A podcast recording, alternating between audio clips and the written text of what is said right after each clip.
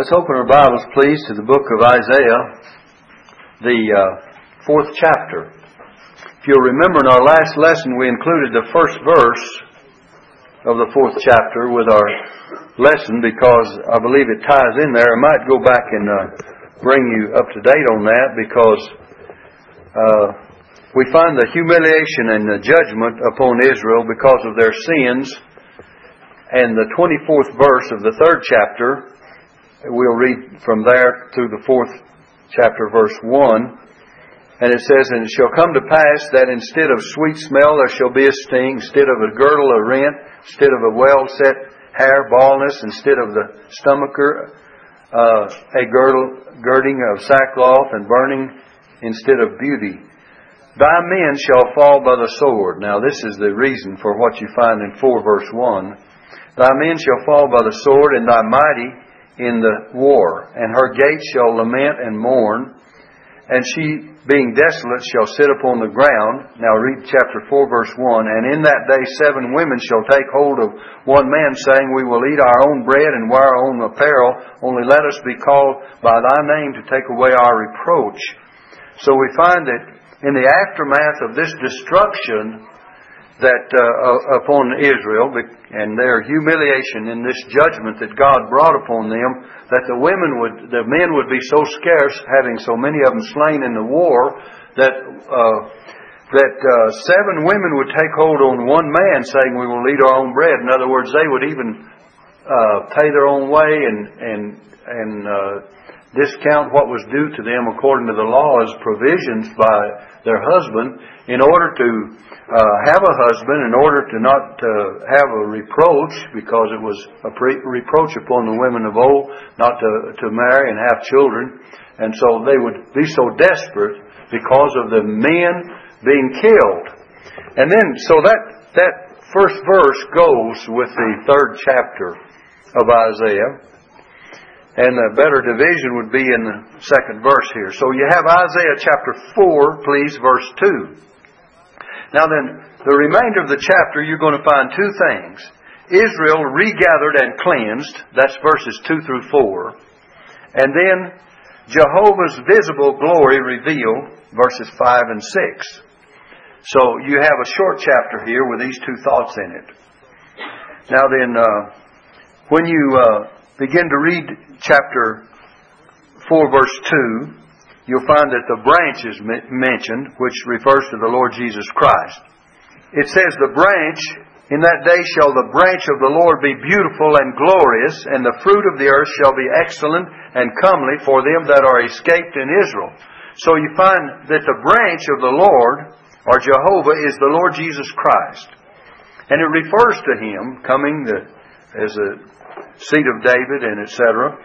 And after judgment has been executed, Cleansing is promised and glory is established on Mount Zion. So this looks forward to the coming of Christ. It looks forward to the uh, future glory, visible glory of God with Israel. And it's a prophecy of that time of Christ's kingdom in the future. And uh, in fact, if you have a title over the fourth chapter, it says in my Bible, In the extremity of evils, Christ's kingdom shall be a sanctuary. So after everything is cleansed and purged, will Christ's kingdom shall be a sanctuary. So let's notice verse 2 again in, in uh, verse by verse. It says, In that day shall the branch of the Lord be beautiful and glorious. So it's talking about a future day, a day of prophecy.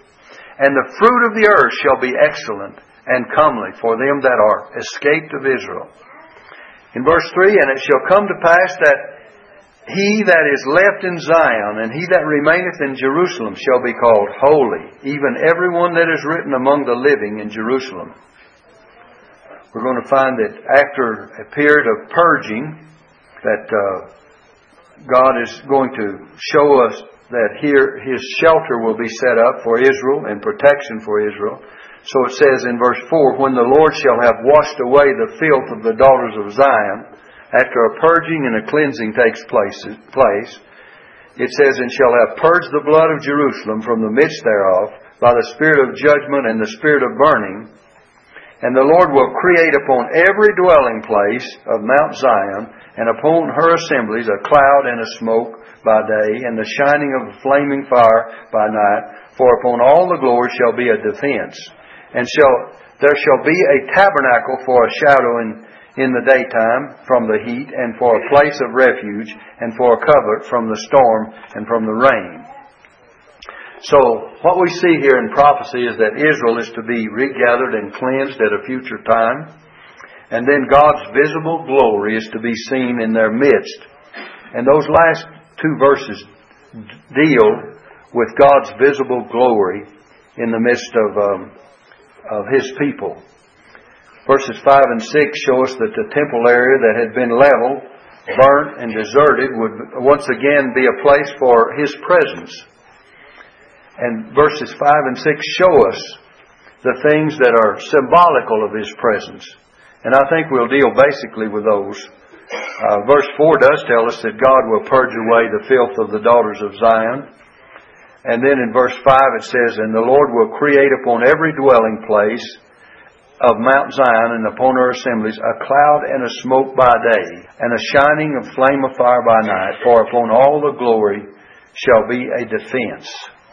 Now what does it mean, a cloud and smoke by day? Flaming fire by night and God, God's glory being a defense or a protection for His people. Well, you go back to the Old Testament in the book of Exodus.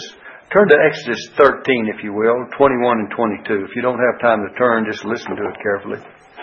Exodus 13, when God was bringing the children of Israel out of Egypt and during their wilderness journey, it says this in verse 21 and the Lord went before them by day in a pillar of cloud to lead them by the way, to lead them the way.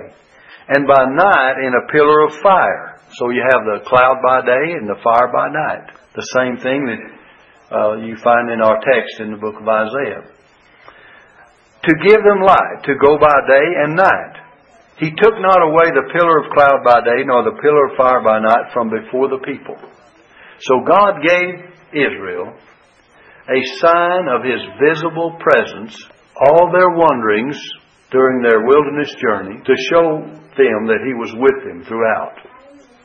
And this same pillar of cloud and fire was not only to lead them by day and by night, it would lead them, and it would lead them by night, a pillar of fire. It would lead them by day, a cloud over them and it would protect them from, you know, there's a scripture says, the sun shall not smite thee by day, nor the moon by night.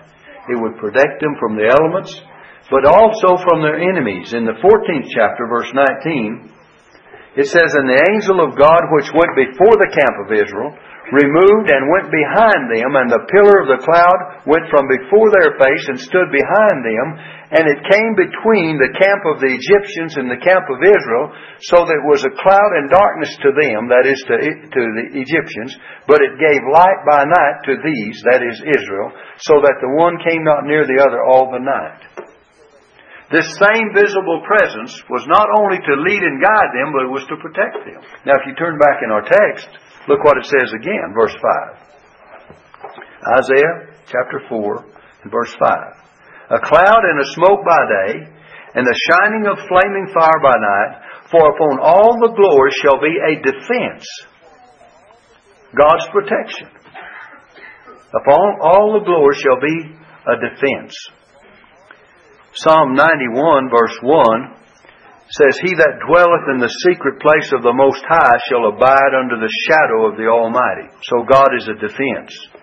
Psalm 27 and verse 5, For in the time of trouble he shall hide me in his pavilion, in his, in his tabernacle, in his tent. In the secret of his tabernacle shall he hide me. He shall set me up upon a rock. If, if the pillar of cloud and fire, and the presence of God was a guidance and a protection for Israel, then this is symbolical of the Holy Spirit in the life of the church and the Christian today, who is not only our guide by day and by night, but He's also our protector from all harm and evil. And all of these things symbolize the Holy Spirit's presence with us. There, there will be a literal future fulfillment of this for Israel. And that's what Isaiah is speaking about. But if you take the symbolical meaning and the applicable meaning for you and I, it applies to God's guidance for us today uh, by His Spirit, by His Word, and also His protection uh, for us as well. And look at verse 6. And there shall be a tabernacle for a shadow in the daytime from the heat, and a place of refuge, and for a covert from the storm and, and from rain. A tabernacle for a shadow in the daytime from the heat, protection from the heat, and a place of refuge and a covert from the storm, from storm and from rain. Look in Isaiah 32, if you will. The 32nd chapter. Verse 2. 32 verse 2. Look. And a man shall be as an hiding place from what? The wind, and a covert from the tempest, as rivers of water in a dry place, as the shadow of a great rock in a weary land. So the same thing that's said of the tabernacle there in prophecy, as far as Israel is concerned, not only their immediate protection from the Lord, but their future protection. Even during the tribulation period, God has appointed a time of protection for Israel. But here, we see that for us individually, a man, the person shall be this to us. A man shall be as a hiding place from the wind. So that Christ is our refuge from the storm, as rivers of water in a dry place, in the shadow of a great rock in a weary land. We find that He is all that to us. That Jesus is to us a shelter from the wind and tempest of God's wrath, and from the broken law, and from God's holiness, and from Satan's assaults.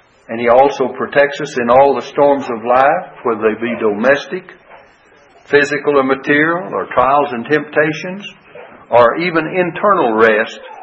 The Lord is there to protect us from all of those things. As the shadow of a great rock in a weary land. You know, it says, as rivers of water in a dry place. You know, there's a lot to be said about rivers of water in a dry place. There's great, great excellence that the rivers of water would be in a dry place. Here it's spoken of as abundance and freshness and freeness and force. It takes a lot of force to bring rivers of water in a dry place. The place of humanity, the dry face of sin, the emptiness of sin, the outward circumstances of life, they're all dry, but we're to drink waters out of that that God has provided.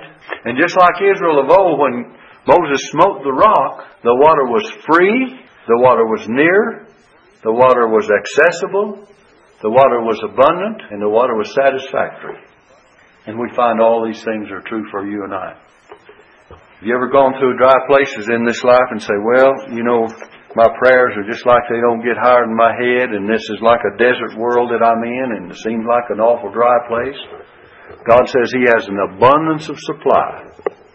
And we just keep looking to Him. And, and can you imagine old Moses out there smiting an old flinty rock, the driest of all things, a rock, in the wilderness, and the waters gush forth. And so sometimes in the midst of all of your desert of life, there are streams of water that will come forth if we just uh, strike in the right place. And that right place is Jesus because once he was smitten, he gave forth the waters of salvation. And the second time, remember, Moses was not to strike that rock, but was to speak to the rock. And so after Christ is smitten or crucified on the cross, from then on, you, he'll never be crucified again. So all we have to do is speak to him in prayer, and he yields forth the waters of life to us. So, I think if you turn to Isaiah 4 again, and look at those last verses that we've just read, you'll see that it's speaking of a great deal of uh, blessings that will be God's visible glory that will be revealed upon Israel in the future. It's symbolized by what they had already experienced in the past, and it symbolizes to us our uh, provision in the present and in the future. Okay, let's look at chapter 5. Isaiah chapter 5, if you will, quickly. Now, this is the song of the vineyard of Jehovah's lament. This chapter has to do with that. And you find that in verses 1 through 4. And then you have the judgment upon this vineyard in verses 5 through 7. And then he speaks of the wild grapes, verses 8 through 23. And there are going to be six different woes that are pronounced against Israel, showing the result of their sour grapes or their wild grapes that they have reaped as fruit instead of the good grapes that God would have them to reap because He had provided so much by planting a vineyard for them. We'll see that Judah and Israel, they're this vineyard. In fact, we might read verse 7 just to show you. For the vineyard of the Lord of hosts is the house of Israel, and the men of Judah his pleasant plant. You see that? So he tells us who he's talking about when he gives us the parable here, uh, so to speak, of the of vineyard, parable of the vineyard. So let's begin reading with verse 1. It says, Now, now will I sing to my well-beloved a song of my beloved touching his vineyard. It's a lot like the Song of Solomon, isn't it? My well-beloved hath a vineyard and a very fruitful hill. Well, now, his well-beloved is Israel and Judah. God's well-beloved. And this vineyard is symbolical of His fruitfulness, of His blessings toward them. And it says, and He, uh, He hath, He fenced it and gathered out the stones thereof and planted it with choicest vine and built a tower in the midst of it and also made a wine press therein. And He looked that it should bring forth grapes and it brought forth wild grapes. You see what all he did for it? He fenced it in. He gathered the stones out of it, planted it with the choicest vine, the very choicest vine. He built a tower, set, in other words, the tower was set up to guard the vineyard against uh, the ravages of man and beast, to protect it. And he made a wine press therein. He made provision for uh, making the wine out of the, the good grapes that was to be harvested. And he looked that it should bring forth grapes. And it brought forth wild grapes. You know, there's a word for wild grapes that means to have a bad smell. It's not just wild grapes as such, but they had a stench about them. They were no good. We'll see what it's typical of in a moment. And it says, uh, in verse uh, 3 And now, inhabitants of Jerusalem and men of Judah, judge, I pray you, betwixt me and my vineyard. God is so grieved because it brought forth wild grapes, but He says, You be the judge as to what, whether I've done the best for my vineyard or not. And God often permits sinners to judge out of their own mouth, judge themselves out of their own mouth. Because what could they say? What could Israel have said to God? God, you didn't provide everything? He, he already laid out what He had done. What can you you and I say against what God has done for us? Say, Lord, you know I have, yes, I've produced wild grapes. My fruit didn't amount to anything, but you didn't do anything for We can't say that. We, he, we're condemned out of our own mouth because He's already said what all He's done for them and what has He done for us in grace. So we can't go that route, can we? The fruit that they had produced was worthless. The wild grapes were worthless. God had done everything conceivable to make the vineyard produce good fruit. And they had done nothing whatsoever with it except turn it all sour, so to speak. In verse 4 he says, What could have been done more to my vineyard that I, I have not that have not done in it? Wherefore when I looked that it should bring forth grapes, brought it forth wild grapes. You know, wild grapes are the fruits of the corrupt nature. The corrupt nature of Israel was, as well as your corrupt nature and mine. It is sad that instead of the, the grapes of humility and the grapes of, of meekness and love and patience and goodness and all the good things, that's what, what God looks for, that they're wild grapes instead of that of pride and, and uh, pa- uh, passion and malice. They have things that are not what God would have them to have. And so we find that he says in verse 5, And now go to, I will tell you what I will do to my vineyard. I will take away the heads thereof. And it shall be eaten up, and break down the wall thereof, and it shall be trodden down. In other words, God says, I've given you everything. I had a tower there for protection against man and beast. And He says, now I'm going to take away all the protection. I'm going to take, take away the hedge, and I'm going to break down the wall. The wall was for protection, and that would be removed. In the book of Deuteronomy, chapter 11, let me read some things that God says He'll do as far as Israel's fruitfulness is concerned. Begin reading with verse uh, 11. Deuteronomy 11, verse 11. But the land whither you go to possess it is a land of hills and valleys, and drinketh water of the rain of heaven, a land which the Lord thy God careth for. God cares for. The eyes of the Lord thy God are always upon it, from the beginning of the year even to the end of the year. What more could you ask for? God say, my, God says, my eyes are upon it. It's a land which I give you. It's a land that's, that my eyes are upon always. Then he says, And it shall come to pass, if ye shall hearken diligently unto my commandments, which I command you this day, to love the Lord your God, and to serve him with all your heart and with all your soul, that I will give you the rain of your land in its due season, the first rain and the latter rain, that thou mayest Gather in thy corn and thy wine and thine oil. And I will send grass in thy fields for thy cattle, that thou mayest eat to the full. Take heed to yourselves, that your heart be not deceived, and you turn aside and serve other gods and worship them. And then, listen, and then the Lord's wrath be kindled against you, and he shall shut up the heaven, that there be no rain, and that the land yield not her fruit, and lest ye perish quickly from off the good land which the Lord giveth you. Turn back in our passage. What did he say in verse 5? Isaiah 5, verse 5. You break down the wall, take away the hedge. Verse 6, I will lay it waste. It shall not be pruned nor digged. There shall come up briars and thorns, and I will also command the clouds that they rain no rain upon it. Because of what? Their sin and their turning against God. And then he goes on to say in verse 7 For the vineyard of the Lord of hosts is the house of Israel. He tells us who it was there. And the men of Judah his pleasant plant. And he looked for judgment, but behold oppression, for righteousness, but behold a cry.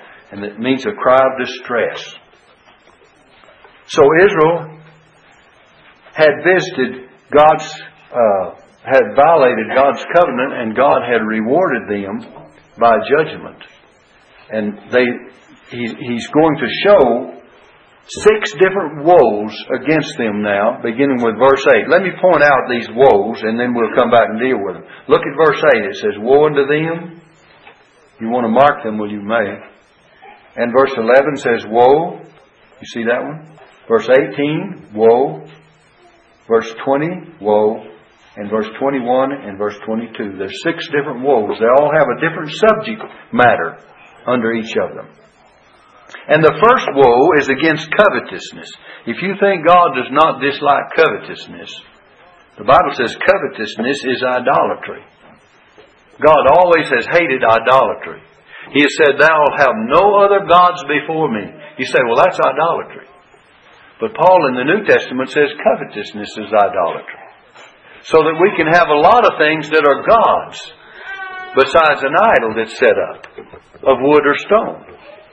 There can be a lot of things that are gods that are take first place in our lives and putting God on the back burner, so to speak, and leaving Him out of our plans. So the first woe is against covetousness, verses 8 through 10. Notice it says, Woe to them that join house to house, that lay field to field, that till there be no place that they may be placed alone in the midst of the earth. In other words, the covetousness and the greed, desolation on account of the sins of the nation is what was going to happen. Woe unto them that join house to house and lay field to field, till there be no place that they may be placed alone in the midst of the earth. In mine ears saith the Lord, uh, in mine ears, said the Lord of hosts, of a truth many houses shall be desolate. What does he say? You, you wanted a lot of houses, now you're going to not, not have any. They're going to be desolate. Even great and fair without inhabitant. You see, we are repaid with the same thing that we corrupt. They were greedy over all the houses and lands that they could get. God says they're going to be desolate and they're going to be uninhabited. See, what good is it going to do to have a whole desert of land in the world if you don't have anyone living in it? And, and that's what happens to man. God eh, knows how to deal with our very greed and our covetousness. And then it says in verse 10, look here, it says, Yea, ten acres of a vineyard shall reel one bath. A bath of wine was seven and a half gallons. Can you imagine having a ten acre vineyard and only producing seven and a half gallons? I mean, when it says ten acres, that signifies a yoke or what a yoke of oxen would plow in a day. That ten acres and that whole uh, area, whatever was plowed by a yoke of oxen, they could not even produce when the time, all after the grapes were grown, after everything was done. We're not talking about just one, one effort put forth, but after everything was said and done, and the time of harvest came, only enough grapes to produce seven and a half gallons on a ten acre. You see, it doesn't make any difference how much land you have if they won't produce anything. And they were laying uh, field to field till there was no place for anyone else. That's greed, isn't it? That's greed. Sometimes we get so greedy that we want it all and we don't want anyone else to have anything. But you know, I find out the more that we have and the more we give to someone else, the more we have in return. That's God's plan. And look at this. And it says, and by the way, bath represents an ephah. Bath is the liquid, and an ephah down here is the equivalent to it, only it is a, a solid measure. So it says, and one bath shall yield one bath, and the seed of an homer shall yield an ephah. A homer was 220 lit, uh, liters, and it would yield 22 liters it would yield one tenth of the amount that's planted. Can you imagine planting your wheat crop and getting one tenth of the amount of just the seed? That wouldn't be much of a harvest, would it? I'm telling you, that's pretty poor. Because usually, if you plant a third of a bushel of wheat or half or whatever it's supposed to be, I think it used to be a third. Sometime I forget just exactly how much we planted per acre. But you don't take much wheat for seed. And sometimes it would yield 20 bushels, 30, 40 bushels to the acre in good land and good year. Can you imagine what it would be to, to get only one tenth of that third of a bushel of wheat per acre? Wouldn't be a cupful, would it? Would be a handful. So God is saying that He knows how to deal with our covetousness. And he says, Woe unto them that join house to house, lay land to field, that there be no place, that they may be placed alone in the midst of the earth. In mine ear saith the Lord of hosts, of a truth many houses shall be desolate, even great and fair, without inhabitant. Yea, ten acres of vineyard shall yield one bath, and the seed of an homer shall yield an ephah. See, an ephah is a tenth part of a homer in Bible measure. And a bath is equal to the ephah, only the bath refers to liquid measure, and the uh, ephah refers to solid measure of wheat or whatever kind of grain it may be produced.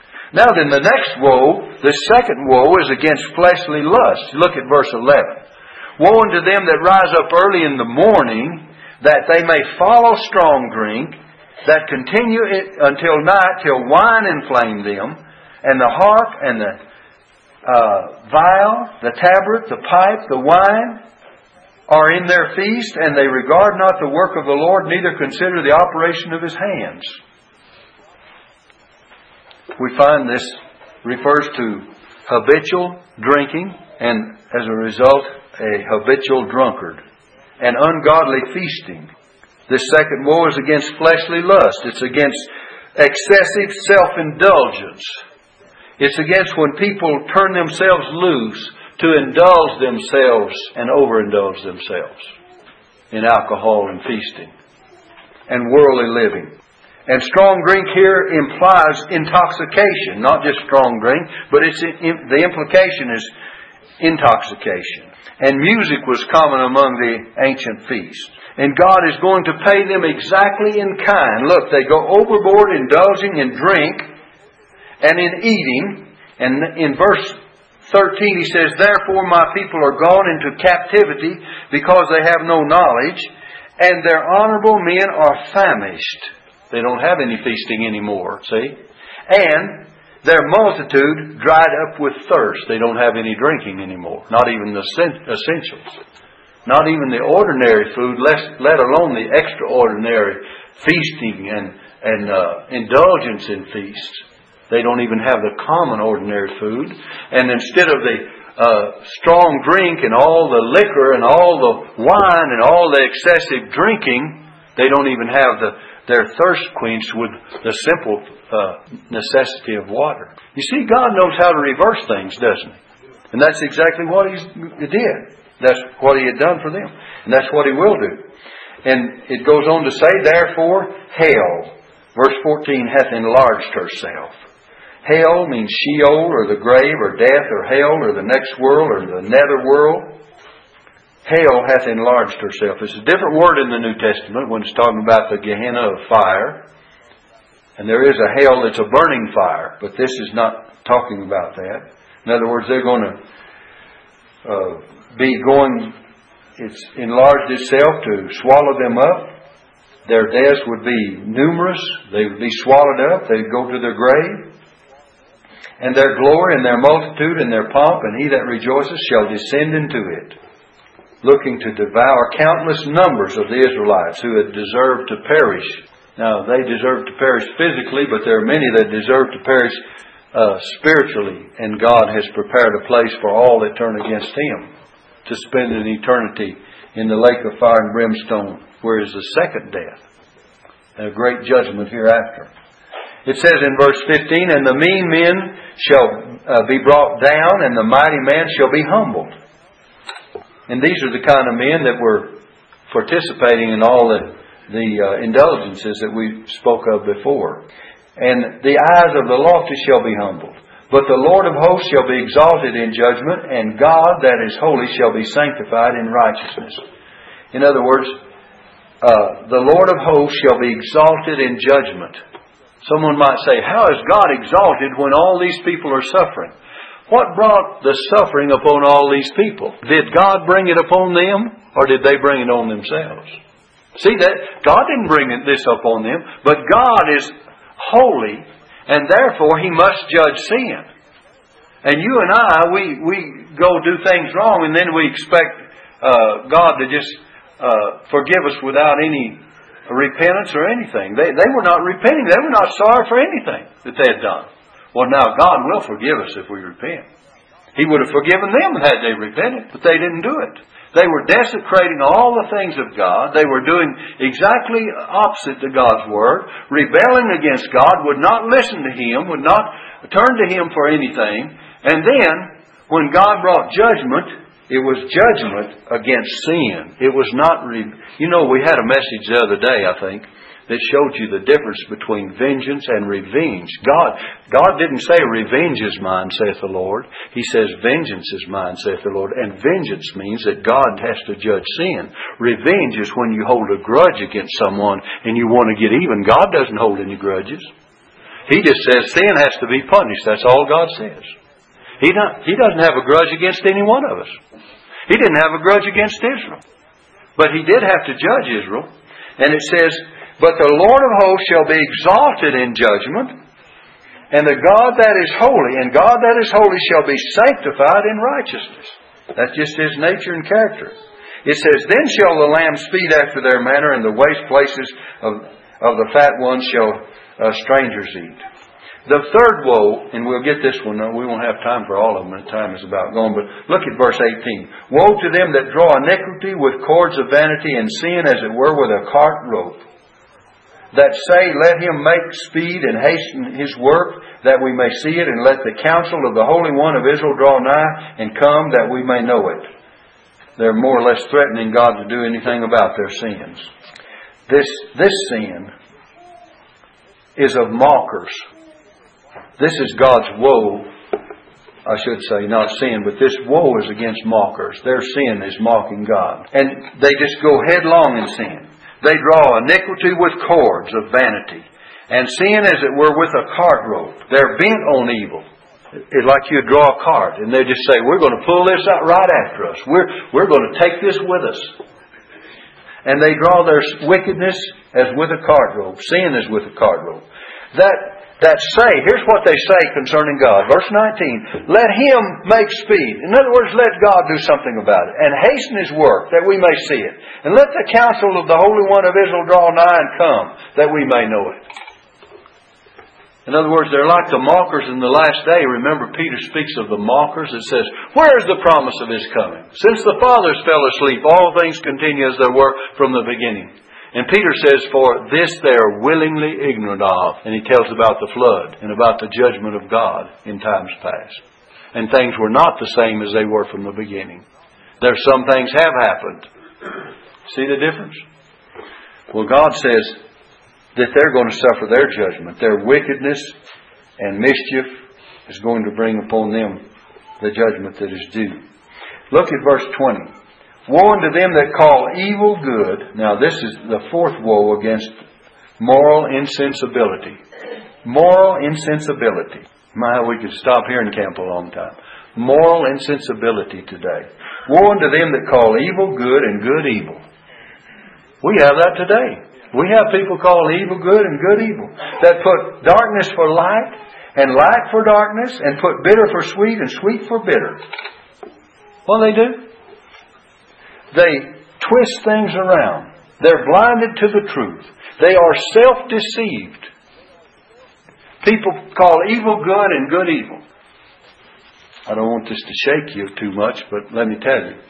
When you and I, as fundamental, independent, Bible believing Christians, say that the only way of salvation, I'm talking about something fundamental, the only way of salvation is through faith in the finished work of Jesus Christ on the cross of Calvary and us putting our personal faith in Him who paid the, paid the full price for our salvation.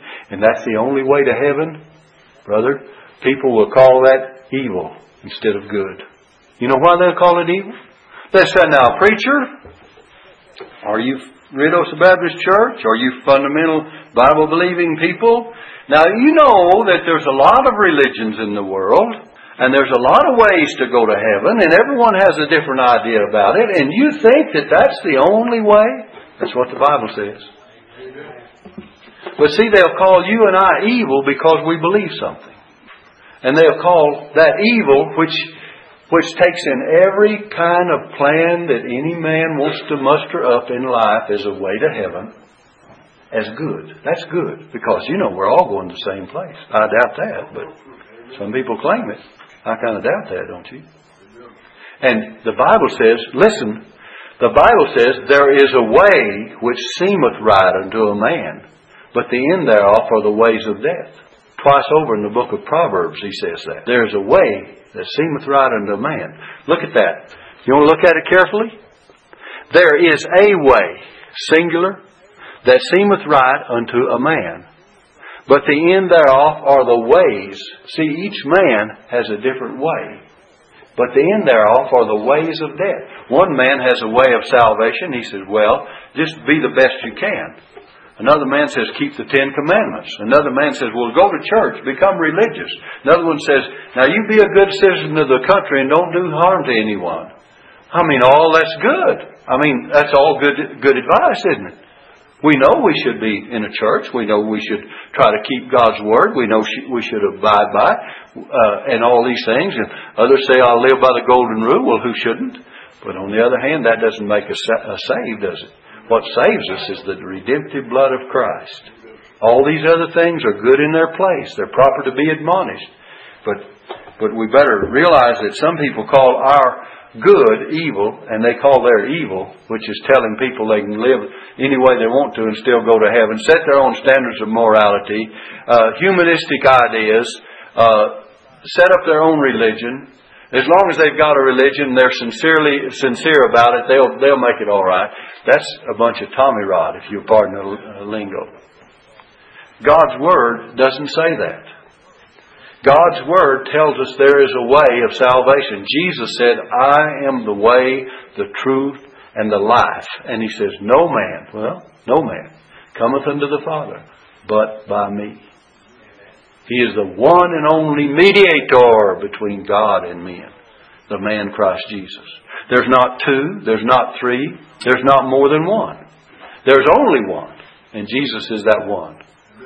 He's the mediator. He's our great high priest. He's the, the one and only way of salvation. He's uh, our advocate with the Father, Jesus Christ the righteous. And He's the one that we're to look to for salvation and not any other. No man, no woman, no person, no priest, no, no uh, uh, sainted saint in heaven. None of them.